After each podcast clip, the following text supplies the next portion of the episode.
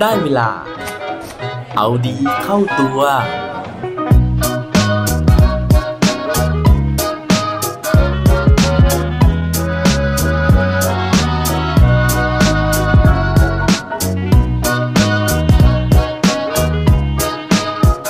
คุณรู้จักคำว่า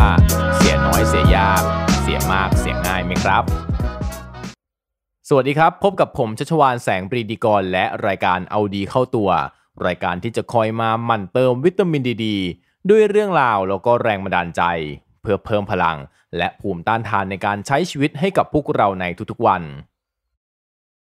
วันนี้นะครับเป็นอีกวันหนึ่งที่ผมอยากจะมาชวนคุยเรื่องของเงินเงินทองทองนะฮะ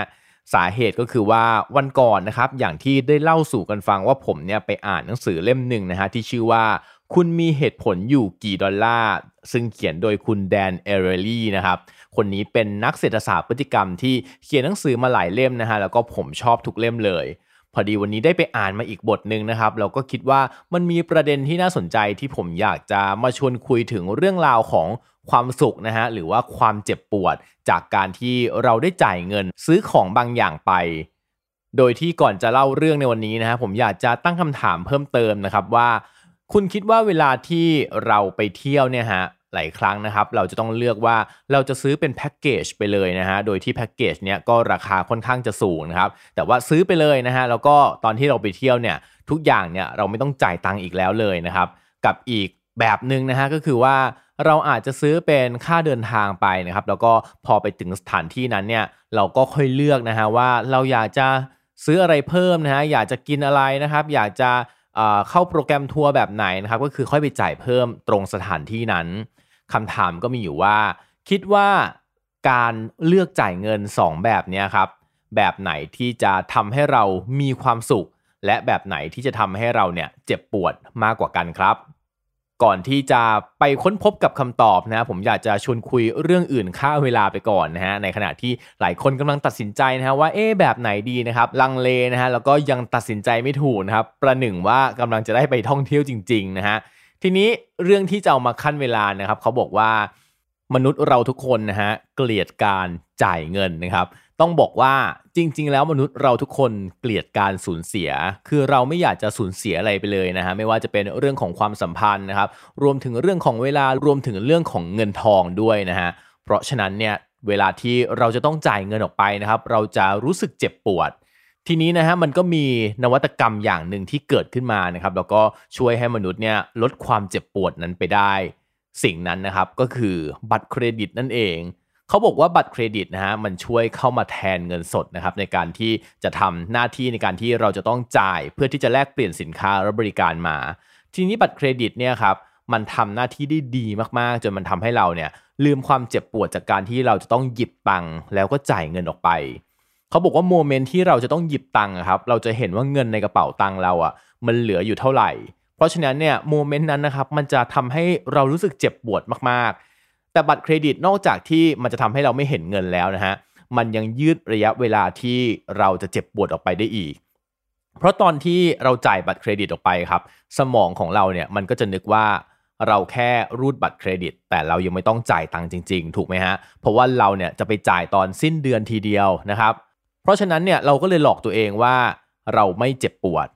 นอกจากนี้นะฮะบางคนเนี่ยที่ใช้วิธีในการที่จะจ่ายค่าบัตรเครดิต โดยการหักบัญชีนะครับก็จะยิ่งลดความเจ็บปวดไปอีก เพราะว่าบางครั้งเนี่ยมันตัดอัตโนมัติไปนะฮะทำให้เราเนี่ยไม่รู้ตัวซะด้วยซ้ำว่าเราจ่ายไปแล้ว เพราะฉะนั้นเราก็จะไม่เจ็บปวดเลยจากการจ่ายเงินในครั้งนั้น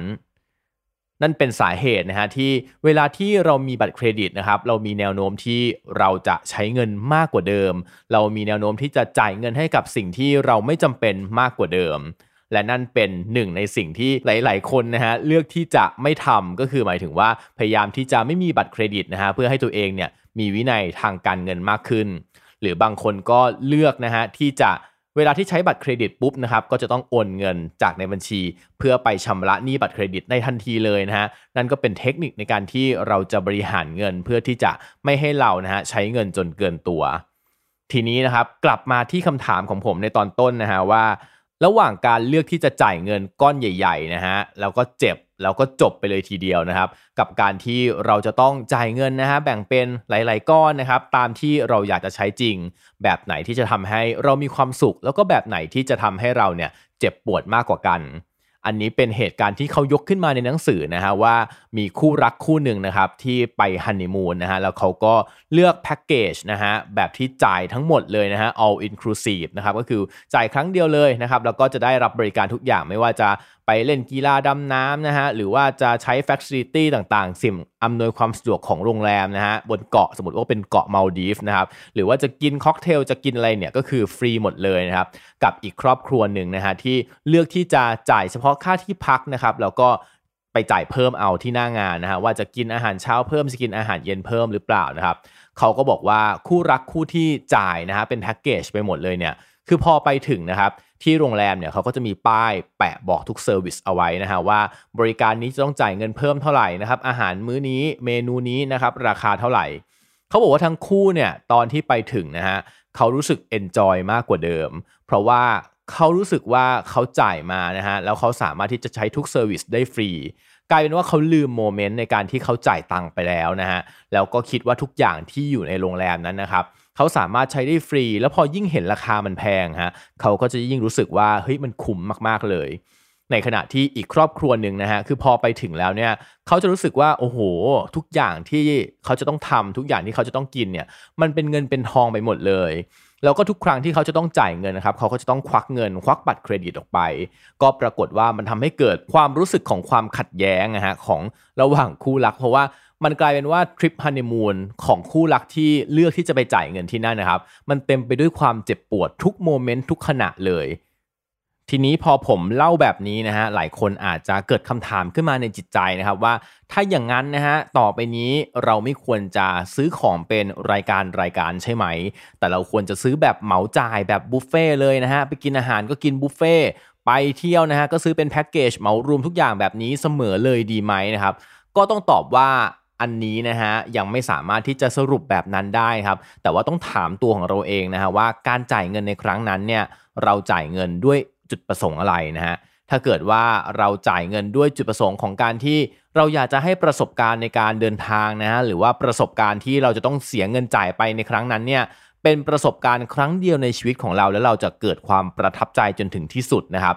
อันนี้นะครับในหนังสือเขาบอกเอาไว้นะฮะว่าเราควรจะเลือกจ่ายแบบบุฟเฟ่หรือว่า all inclusive นะฮะเพื่อที่ทุกอย่างนะฮะเราจ่ายไปแล้วเจ็บครั้งเดียวนะครับ แต่ว่าตลอดทั้งทริปนะฮะเราจะมีความสุขเราจะสามารถเอนจอยกับทุกสิ่งทุกอย่างได้ แต่ถ้าเกิดว่าการจ่ายเงินในครั้งนั้นนะฮะมันเป็นการจ่ายเงินในชีวิตประจำวันของเรานะครับ มันไม่ได้เป็นประสบการณ์ที่เรามีครั้งเดียวในชีวิตนะฮะการที่เราเลือกจ่ายแบบทีละรายการ จะสามารถที่จะทำให้เราเนี่ยควบคุมค่าใช้จ่ายได้มากกว่า และเราจะมีสติในการที่จะจับจ่ายมากกว่า ของบางอย่างนะฮะเราอาจจะไม่อยากได้ เพราะฉะนั้นเนี่ยในโมเมนต์ที่เรากำลังจะต้องควักตังค์ครับเราก็จะมีสติเราก็นึกได้นะฮะและบางครั้งเราจะตัดสินใจที่จะไม่ซื้อ ในขณะที่นึกถึงตัวเองสิฮะเวลาที่เราไปทานบุฟเฟ่นะครับเรามักจะกิน เรามักจะจับจ่าย เรามักจะอยากได้ในสิ่งที่เกินความจำเป็นของเรา เราจะกินมากกว่าที่เราอยากจะกินนะฮะเราจะกินมากกว่าที่เราอิ่มไปแล้วนะครับ เพราะฉะนั้นนะฮะอันเนี้ย จะจ่ายแบบไหนนะฮะก็ต้องขึ้นอยู่กับสถานการณ์ว่าเราอยากได้ประสบการณ์และจุดประสงค์ของเราเป็นยังไงกันแน่ หวังว่าเรื่องราวในวันนี้นะฮะจะเปิดอีกมุมมองหนึ่งถึงเรื่องการจ่ายเงินนะฮะแล้วก็เรื่องราวของความเจ็บปวดจากการใช้จ่ายนะฮะรวมถึงเรื่องของการที่เราอาจจะต้องเพิ่มสติในยามที่เราจะใช้บัตรเครดิตนะครับ อันนี้เอามาแบ่งปันกันในสถานการณ์ที่เราอาจจะต้องรัดเข็มขัดมากขึ้น เพราะฉะนั้นการที่เราจะรู้ตัวนะฮะว่าเราจะจับจ่ายใช้สอยอะไรออกไปนะครับ น่าจะเป็นเรื่องที่มีความสำคัญ อย่างที่บอกเอาไว้ตั้งแต่ตอนต้นนะฮะว่าบางครั้งการเสียน้อยนะฮะมันจะทำให้เสียยาก เพราะว่าเราจะรู้สึกเจ็บปวดทุกครั้งนะฮะที่เราจ่ายเงินน้อยๆออกไปนะฮะแต่ว่าการที่เราเสียมากนะฮะมันอาจจะทำให้เราเนี่ยเสียง่ายแล้วก็บริโภคเกินพอดีก็เป็นได้ครับ และปิดท้ายวันนี้ด้วยโคดดีโคดโดน เขาบอกไว้ว่า to eat is necessity but to eat intelligently is an art การกินหรือว่าการใช้ชีวิตนะครับเป็นเรื่องที่มีความสำคัญ แต่ว่าการกินหรือใช้ชีวิตให้ฉลาดนะฮะ มันเป็นศิลปะครับ อย่าลืมกลับมาเอาดีเข้าตัวกันได้ทุกวันจันทร์พุธศุกร์พร้อมกด subscribe ในทุกช่องทางที่คุณฟัง รวมถึงกดไลค์กดแชร์เพื่อแบ่งปันเรื่องราวดีๆ ให้กับเพื่อนๆของคุณผ่านทุกช่องทางโซเชียลมีเดียสุดท้ายนี้ขอให้วันนี้เป็นวันดีๆ ของพวกเราทุกคน สวัสดีครับ